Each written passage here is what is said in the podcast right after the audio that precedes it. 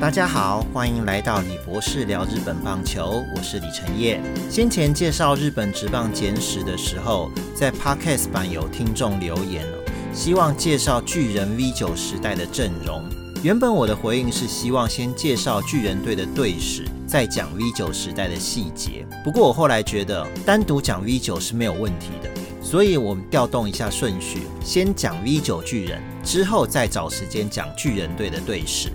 在这边先帮还不熟悉 V 九时代和 V 九巨人的朋友们说明一下，V 九时代指的是一九六五年到一九七三年，读卖巨人队夺得日本职棒总冠军九连霸的时期。当然，这个九连霸的成就在日本职棒是前无古人，而且应该也是后无来者了。这段时期的巨人队就被后世称为 V 九巨人。这次的内容主要有五个部分第一个是川上监督的改革，第二个是 V 九巨人的阵容特色，第三是主力球员的介绍，第四是每年夺冠的过程，第五是 V 九时代的终结。那么我们就从川上监督的改革谈起。要认识 V 九巨人哦，必须从率领球队的川上哲治监督开始。虽然 V 九巨人的工程很多，不过最重要的灵魂人物无疑是川上监督。川上监督在一九三八年就进入巨人队，球员时代有“打击之神”的称号。他是巨人队在第一黄金期和第二黄金期的主力明星球员。一九五八年退役担任教练。一九六一年，他从缔造巨人第二黄金期的水源茂监督手中接下巨人监督的棒子。穿上接任监督的时候，巨人正处于一个很艰难的时期。第二黄金期的主力选手老化，需要进行世代交替。于是呢，他以年轻的巨星长岛茂雄为中心，开始打造新生代阵容。一九六一年春训，更是在老板正立松太郎支持下，将球队带到美国和道奇队一起训练。这个春训相当重要，奠定了之后巨人的长胜基础。为什么这么说呢？因为当时川上监督除了阵容的世代交替，同时也着手进行作战面的改变。他以道奇队前教练 Air Companies 撰写的。The Dodgers Way to Play Baseball 作为蓝本，重新规划球队的作战模式。由于深受道奇队的影响，V 九巨人的制胜模式被称为道奇战法。简单来说，就是活用整体战力打小球战术。这里可能和许多球迷朋友的既定印象有些差距哦。大家谈到 V 九巨人的时候，总是会先想到威力强大的欧恩炮，也就是王贞治和长岛茂雄，或许会因此以为 V 九巨人的阵容是以长城火力取胜。然而实际上，V 九是一支以小球作战取胜的球队。巨人的道奇战法重视守备联系、暗号使用等细节，这个是过去日本职棒球队所没有的。其他球队后来看到巨人队的打法，才逐渐学起来。川上监督在进行这些守备训练的时候，会特别下令用布幕将媒体隔绝在外，谢绝采访，以免泄露情报。这个布幕于是被媒体称为 t e z n o Curtain”，中文直译的话就是“折幕”。川上折制的“折”这个词其实是个双关语，来源是冷战时期的铁幕，因为“折”和“铁”在日文的发音是一样的。另外，我要再延伸介绍一位重要人物——牧野茂教练。牧野茂是一九五一年加入中日，一九五九年退休，一九六零年在中日当了一年的教练，就退团担任球评。由于他当球评提出的评论和建议，让川上监督很有共鸣。一九六一年球季中，川上监督打破惯例，邀请他担任教练。根据他的回顾，当时在家里接到川上监督亲自打来的电话，非常的惊讶。毕竟在此之前呢，日本职棒各队都是只用自己球队的退役选手担任教练。而且川上监督不只是颠覆传统、网罗其他球队出身的人才，他还安排牧野在美国进修，把最新的棒球知识带回巨人。牧野茂后来便成为 V 九时代川上监督最重要的参谋。日本职棒第一位站在三垒跑垒指导区传递暗号的教练就是牧野。接下来我要来谈 V 九巨人的阵容有哪些特色，我主要归类为两点。第一点是，由于九年的时间并不短哦，V 九巨人的制胜模式经历过相当大的变化，基本上可以看成是三个三连霸，每个三连霸的制胜模式都不一样，因此我们可以将 V 九分为前、中、后三期。前期的1965年到1967年是靠着投手群压制对手，野手的接班阵容也是在这个时期成型的。中期的1968年到1970年，投手战力开始下滑，野手阵容则进入稳定状态，于是借由强力的打线来击倒对手。后期的1971年到1973年，面对竞争球队的围攻以及球员的衰退，凭借着团队战力和丰富的经验，杀出一条血路。第二点是，V 九巨人的阵容并不是完美的，他们有很明显的优点，也有很明显的缺点。优点方面，第一个当然是有日本职棒史上数一数二的强打搭档欧恩炮、王贞治和长岛茂雄作为球队的中心人物。第二个是欧恩炮之外的其他球员很清楚知道自己应该扮演什么样的角色。第三个是守备能力。捕手、二垒、游击、中外野的中线防守超级稳固。至于缺点方面，首先是除了欧恩炮之外，基本上没有长打者。同时呢，长期缺乏合适的第五棒人选，直到后期才找到比较好的解决方案。此外，前期很多人才的投手群，中期开始逐渐减少。最后还有一点隐藏的失败。一九六五年正是选秀会开始实施的年份，巨人无法像之前任意网罗好手。九年之间，在选秀会挑到的主力级好手又不够多，造成后期新生代战力衔接不上。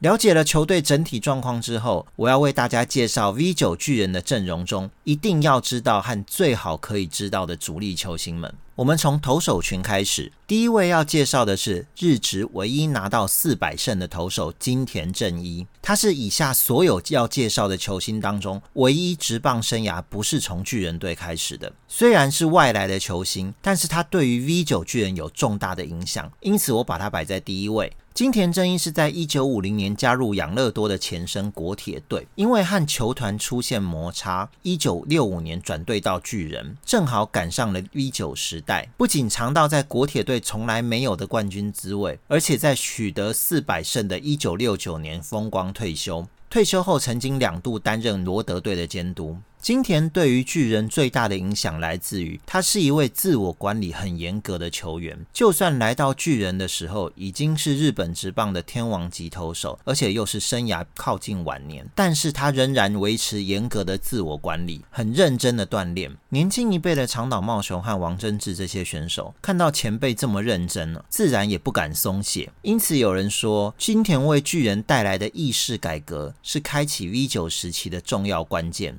接下来几位投手是按照入团年份来排列。一九五七年就入团，算是最资深的中村人。他是一位技巧派的投手，会使用当时少见的变速球。在 V 九前两年曾经短暂的活跃。一九六九年退役之后，曾经担任过二军和一军的投手教练，并且在一九八零年代为巨人培育出许多优秀的投手，其中最有名的就是王牌投手斋藤雅树。一九六二年加入的城之内方雄，则是一位强力型的投手，他的昵称是“王牌之城”。在 V 九前期确实有王牌投手的表现，V 九中期因为腰伤的影响，表现不突出。一九七一年自巨人退休后，曾经短暂在金田正一担任罗德监督的一九七四年复出，后来留在罗德担任球探，发掘出三冠王的强打者洛河博满，也曾经回到巨人担任球探。同样是一九六二年入团的宫田真典，最有名的事迹无疑是八点半之男的称号。这个是来自于川上监督经常在球赛后半派他上场收尾。有一次球场的播报员和记者闲聊的时候，说到宫田真典上场的时候，时间经常是八点半。这件事被记者报道之后，获得了这个称号。很多人因此以为宫田是担任守护神的角色，而且持续了很久。其实这有一些些误会。川上监督虽然将他专门当作后援使用，但是当时并没有明确的投手分工概念，而且宫田也只有活跃于一九六五年一年而已。一九六九年退役后，他在巨人、火腿、西武、中日等队担任投手教练，调教出桑田真诚、工藤公康、川上先生等优秀的王牌投手。一九六三年入团的渡边秀武是一位身材高大的强力型下钩投手，并且是贯穿 V 九时期的先发三巨头之一。一九七三年，他被交易到火腿队，后来接着去过大洋队、罗德队，最后到了广岛队，经历了赤帽旋风在一九七九年和一九八零年的总冠军连霸。一九八二年退休后，担任广岛的球探，负责山内泰信、新井贵浩等主力选手。最后要介绍的是 V 九巨人的两张王牌。一九六五年加入的高桥一三是日本职棒投螺旋球的创始者，后来螺旋球就成为日本职棒左投手的常用武器。他在一九六九年学会螺旋球之后，成绩突飞猛进，成为 V 九巨人的王牌左投。V 九结束后的一九七五年，巨人为了增加攻击火力，于是把他换到火腿，交易来的强打者张本勋。他后来帮助火腿赢得一九八一年的洋联冠军。一九八三年退休后，担任投手教练，为火腿培养出稀奇、性广等好投手。绝内恒夫是一九六五年第一届选秀会巨人第一指名选手，进入职棒第一年的一九六六年就站稳一军，顺利的成长为 V 九巨人的王牌右投。他是属于速球派的投手，也是打击火力很强的投手。因为个性比较屁孩哦，所以有二太郎的称号。现役十八年，取得两百零三胜。一九八三年退休之后，经历过教练和球评，在二零零四年到二零零五年担任过巨人队的监督。接下来就是野手的部分，前两位相信大家都很熟悉了，不过还是要简单提一下。第一位是巨人队永远的一哥长岛茂雄，欧恩炮的恩，主要担任第四棒三垒手，背号三号。前面提过，一九五八年加盟巨人的他，是川上监督建构球队阵容时作为中心的人物。V 九时期刚好横跨了他的球员生涯中期到晚期。他在大学时代就是全国知名的巨星，而且很懂得如何展现自己，赢得球迷的欢迎。据说他连挥棒落空的时候，头盔要往什么方向掉，观众会觉得很帅气，都有特别计算过。他的昵称是 Mister，其实是 Mister Giants 巨人先生的简称。不过后来很多人以为是棒球先生，这个是很大的误会。长岛茂雄在一九七四年退休的时候，留下了。我虽然在此退休，但是我们巨人军是永远不灭的。这句名言，随即接下巨人监督的职位，在一九七五年到一九八零年，以及一九九三年到二零零一年，两度担任巨人的监督。退任后，原本要担任二零零四年雅典奥运国家棒球代表队的监督，但是那一年的年初忽然中风，只能挂名但不参加。由于中风造成的右半身麻痹和言语障碍，之后他。很少露面了。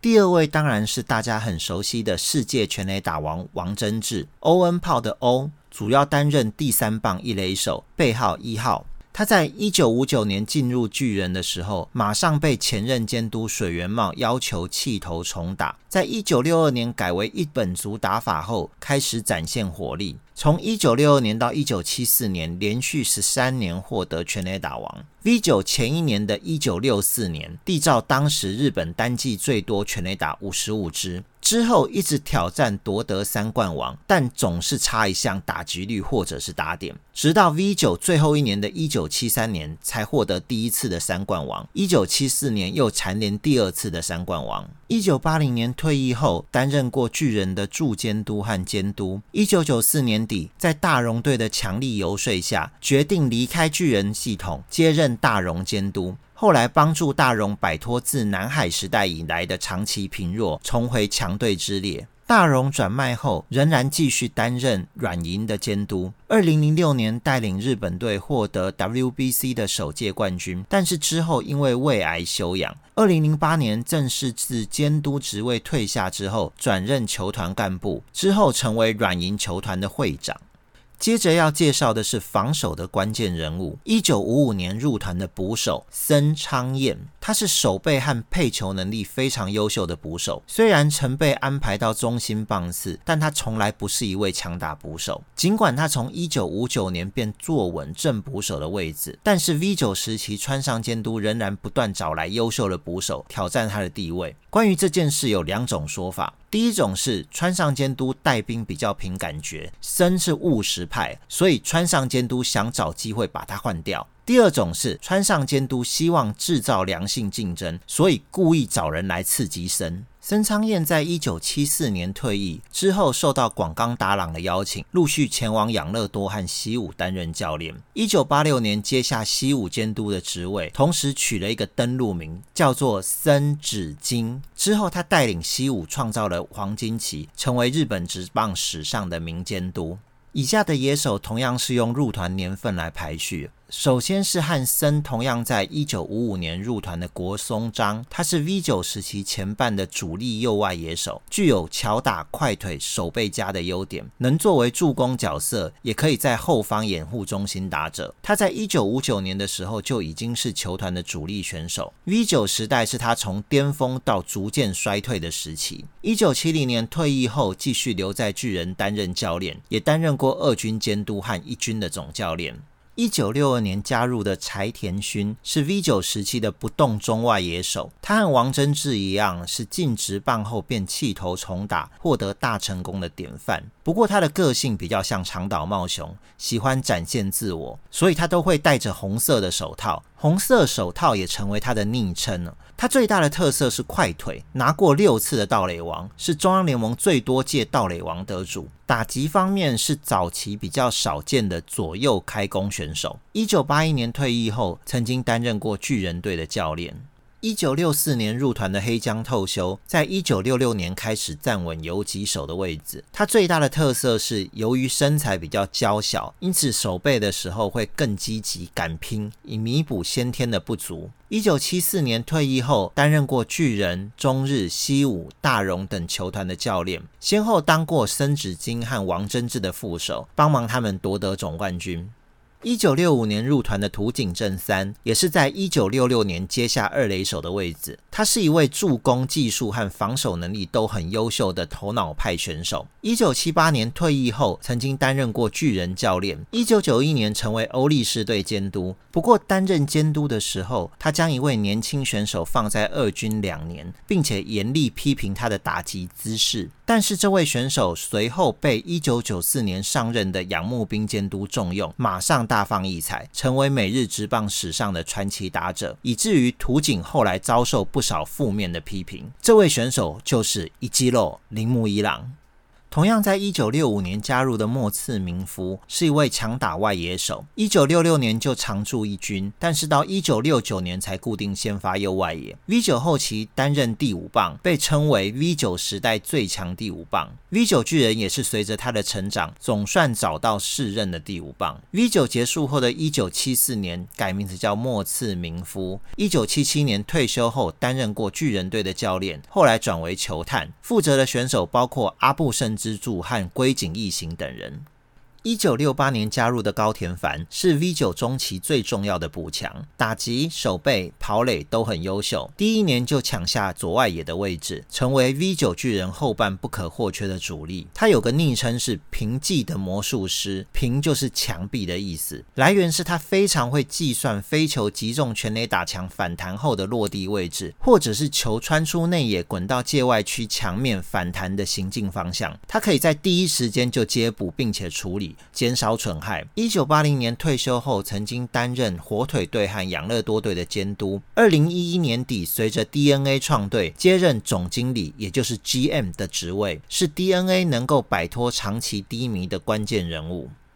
介绍过主要的球员之后，我们再来看一下历年的主要阵容和打序，以及三位最主力的投手，方便大家更了解 V 九时期的变化。首先是 V 九前期，一九六五年最常见的阵容是：第一棒右外野手柴田勋，第二棒左外野手国松章，第三棒一垒手王贞治。第四棒三垒手长岛茂雄，第五棒捕手申昌彦，第六棒中外野手吉田胜丰，第七棒二垒手须藤丰，第八棒游击手广冈达朗，投手则是城之内邦雄、中村忍、宫田真典。相信大家不难发现，这个时候阵容还没有完全成型，可以说是世代交替的过渡期。一九六六年是第一棒中外野手柴田勋，第二棒二垒手土井正三，第三棒一垒手王贞治，第四棒三垒手长岛茂雄，第五棒捕手森昌彦，第六棒右外野手郭松章，第七棒左外野手柳田利夫，第八棒游击手黑江透修，投手则是城之内邦雄、绝内恒夫、渡边秀武。基本上防守的中线已经成型了。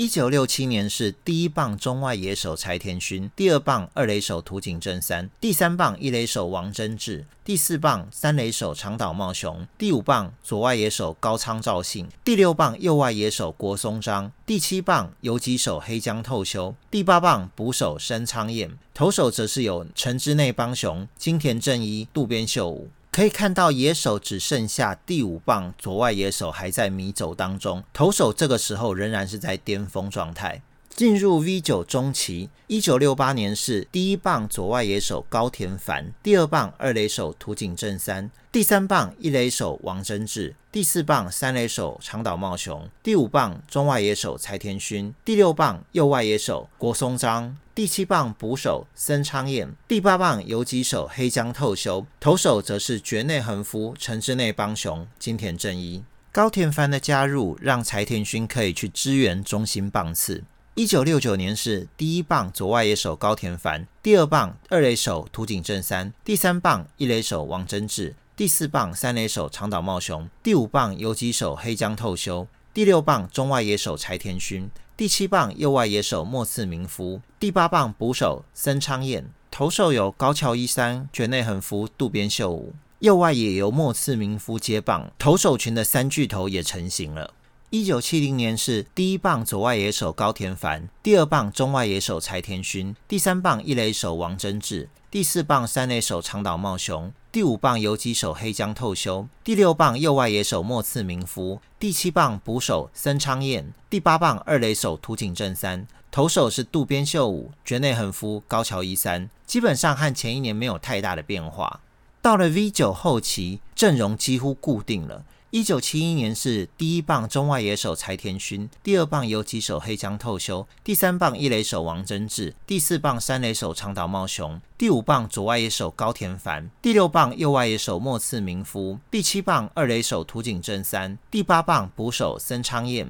投手是高桥一三、绝内恒夫、渡边秀武。一九七二年是第一棒左外野手高田繁，第二棒中外野手柴田勋，第三棒一垒手王贞治。第四棒三垒手长岛茂雄，第五棒右外野手末次明夫，第六棒游击手黑江透修，第七棒二垒手土井正三，第八棒捕手森昌彦，投手一样绝内恒夫、高桥一三、渡边秀武。一九七三年则是第一棒中外野手柴田勋，第二棒二垒手土井正三，第三棒一垒手王贞治，第四棒三垒手长岛茂雄，第五棒左外野手高田繁，第六棒右外野手末次明夫。第七棒游击手黑江透修，第八棒捕手深仓彦，代表性的投手则是高桥一三、昌田成、绝内恒夫。这三年基本上只有随着球员的状况调整棒次。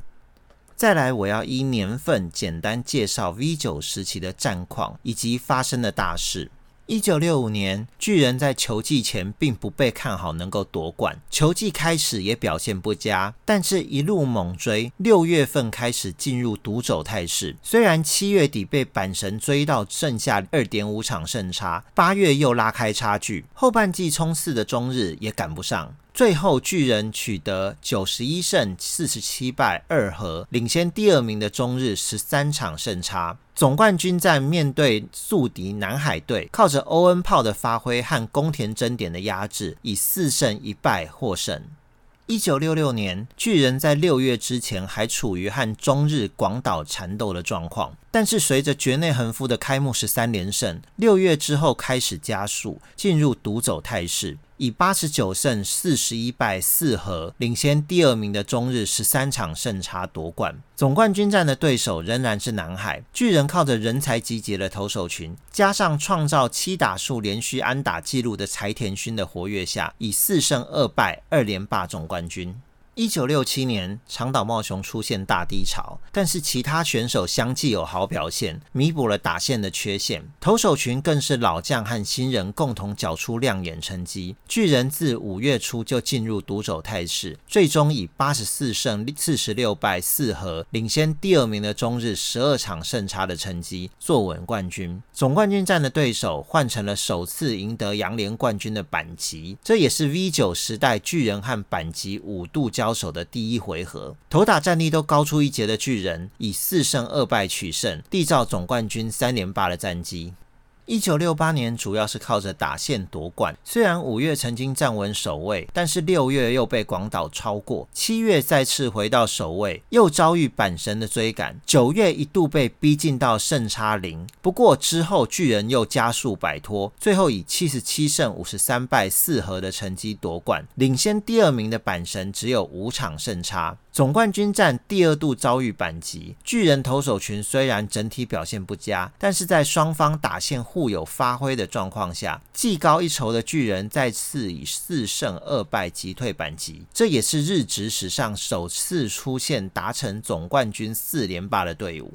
一九六九年球季开幕表现不佳，不过在急速成长的高桥一三以及逐渐恢复水准的欧恩炮带领下，六月登上首位以后就领先至季末，最终以七十三胜五十一败六和领先阪神六点五场胜差夺冠。不过就在冠军决定战当天早上，巨人队的创队老板正立松太郎去世了，巨人球员当天是带着丧章出赛，夺下央联冠军。总冠军战连续三年遭遇板级，巨人再次靠着强力达线，以四胜二败击败板级，达成五连霸。值得一提的是，这个系列赛中出现了一个总冠军战史的名场面。第四战的四局下半，巨人零比三落后，无人出局，一三垒有人，打者长岛茂雄被三振时，巨人发动双盗垒，三垒跑者土井正三滑回本垒时，主审判定安全得分。但是板级的捕手冈村浩二不服，激烈抗议，甚至殴打主审，成为史上第一位在总冠军战被驱逐出场的球员。之后巨人。一阵猛攻，该局总计得到六分，奠定胜利的基础。至于引发争议的判决，隔天报纸清楚刊出图景的脚确实穿过捕手两腿之间，滑进本垒，证明主审的判定是正确的。这就是总冠军战史上著名的图景正三的跑垒。一九七零年又是开季表现不理想，之后靠着投手群和王贞治的奋斗，五月底开始站稳第一名。但是球季末段又面临阪神的猛追，十月初一度并列首位。巨人直到球季倒数第二场比赛才获得冠军，最终巨人是七十九胜四十七败四和，阪神是七十七胜四十九败四和，两队只有两场胜差。总冠军战面对罗德，是 V 九时期唯一对手不是南海或阪级的系列赛。虽然罗德在洋联独走，巨人在央联苦战，但是总冠军战却是巨人头打都压过罗德，以四胜一败取胜，达成了六连霸。一九七一年，巨人靠着强力的先发投手群，成功抵开幕冲刺。但是后半季王贞治陷入大低潮，加上中日猛追，造成巨人很辛苦的战到球季末段。整季打一百三十场比赛，巨人在第一百二十五场比赛才赢得冠军，最终是七十二胜五十二败八和，领先第二名的中日六点五场胜差。总冠军战再次面对板级，原本系列赛前大家预期板级较有。有利，不过在双方一胜一败的第三战，一支关键全垒打整个扭转战局。那场比赛，板级的投手山田久志原本完全压制巨人打线，九局下半两人出局，两人在垒，板级一比零领先的局面，轮到表现不佳的王贞治，山田选择硬拼，结果被王贞治急出逆转的三分全垒打，这是日本职棒总冠军战史上最著名的对决场面之一，也是很有代表性的全。全雷打之一，最终巨人不止赢了这场比赛，也以四胜一败达成七连霸。一九七二年，巨人仍然是开季表现不佳，靠着投打战力逐渐恢复水准，六月才摆脱对手们。不过七月和八月两度被阪神超过，八月后半才重新站稳首位，最终是七十四胜五十二败四和，领先第二名的阪神二点五场胜差。总冠军战第五次遭遇阪急，巨人靠着绝内恒夫率领的优秀投手群，成功压制阪急，巨人四胜一败获胜。赢得八连霸。一九七三年球季是史上有名的激战，前半季大洋、广岛、中日都曾经站上首位。低迷的巨人在前半季结束时，甚至是胜率不满五成，位居第四。后半季巨人开始猛烈反攻，靠着王贞治的火力援护，逐渐回到争冠圈。到八月底。球季第一百场比赛，终于爬上第一。不过之后仍然遭受阪神和中日两队的夹攻，阪神更是在最末段的十月中旬超越巨人，站上首位。阪神的球季倒数第二场比赛，中日在主场名古屋球场击败阪神，阻止了阪神封王，形成巨人和阪神都是剩下球季最后一场比赛时必须直接交手决定冠军的局面。这中间有一段很戏剧化的故事。由于最终战是在阪神的主场甲子园球场举行，中日对阪神的比赛当下，巨人正好搭乘新干线要前往大阪。经过位在铁道路线旁边的名古屋球场时，巨人球员们隔着车窗仔细看计分板，显示打到第九局，中日领先。列车即将进入名古屋车站时，传来了中日获胜的消息。士气大振的巨人就在两天后的冠军决定战以九比零大胜阪神，最终巨人六十六胜六十败四和，阪神六十四胜五十九败七和，两队只有零点五场的胜差。总冠军战的对。对手是过去的宿敌南海。这年杨联开始实施前后半季赛制，南海的野村克也监督很聪明的利用新制度。因为当年南海的战力已经衰退了，野村监督很明白，如果是整年的球季，绝对赢不了战力较完整的板吉和罗德。但是只计算半季成绩的话，就有机会。因此他全力集中在抢攻前半季，夺下季冠军；后半季则保存战力，等到季后赛。遭遇后半季冠军板级，再全力拼联盟冠军，这个很直白，就叫做装死的作战，获得大成功，成为南海时代最后一座联盟冠军。战力衰退到必须用计谋才能赢得联盟冠军的南海，在总冠军战当然不会是巨人的对手。虽然长岛茂雄在球季末段手指骨折，只能象征性的站在堡垒指导区，但是巨人光靠绝内恒夫、高桥一三、昌田成三位投手就成功压制南海，以四胜一败赢得九连霸。任何事情有开始，必然有结束，所以最后我要介绍 V 九时代是如何终结的。一九七四年的球季，巨人的连霸之路更明显出现危机，外部仍旧面对阪神和中日两队的强烈竞争，内部有主力球员老化衰退、表现不佳的问题。球季前半辛苦地维持在前三名，八月一度常驻首位，但是九月就被中日追过。最后中日以七十胜四十九败十一和，胜率零点五八八，赢过七十一胜五十败九和，胜率零点五八七的巨人。两队之间没有胜差。附带一提，当时中日的监督与那领耀是巨人第二黄金期的主力选手，他和川上监督在现役时代曾是队友，在打击排行榜上常有竞争关系。一九六一年川上接任监督时，将严重衰退的与那领耀战例外。之后与那领耀前往中日，便一心想打败川上。在中日夺得冠军、阻止巨人的连霸后，据说与那领监督流着泪说：“终于打倒川上了。”我们再回到巨人的状况，在一九七三年赢得九连霸时，川上监督就已经萌生退役，他希望将监督职位交给长岛。然而长岛尽管自一九七二年就逐渐衰退，仍然不想退休，只好作罢。在中日获得冠军、巨人确定无法连霸当天，长岛决定退休，川上监督终于可以按照原定计划让长岛接棒。之后，川上监督不曾回到第一线的战场，只有在媒体担任。球评，但是他的发言仍然深具影响力。好的，以上就是 V 九巨人的故事，不知道有没有让大家更了解 V 九巨人呢？欢迎大家留言告诉我你的想法。如果大家喜欢这样的主题，今后有机会的话，我会再介绍几个强权球队的兴衰。如果喜欢这个频道的内容，请记得按订阅哦。我们下次见。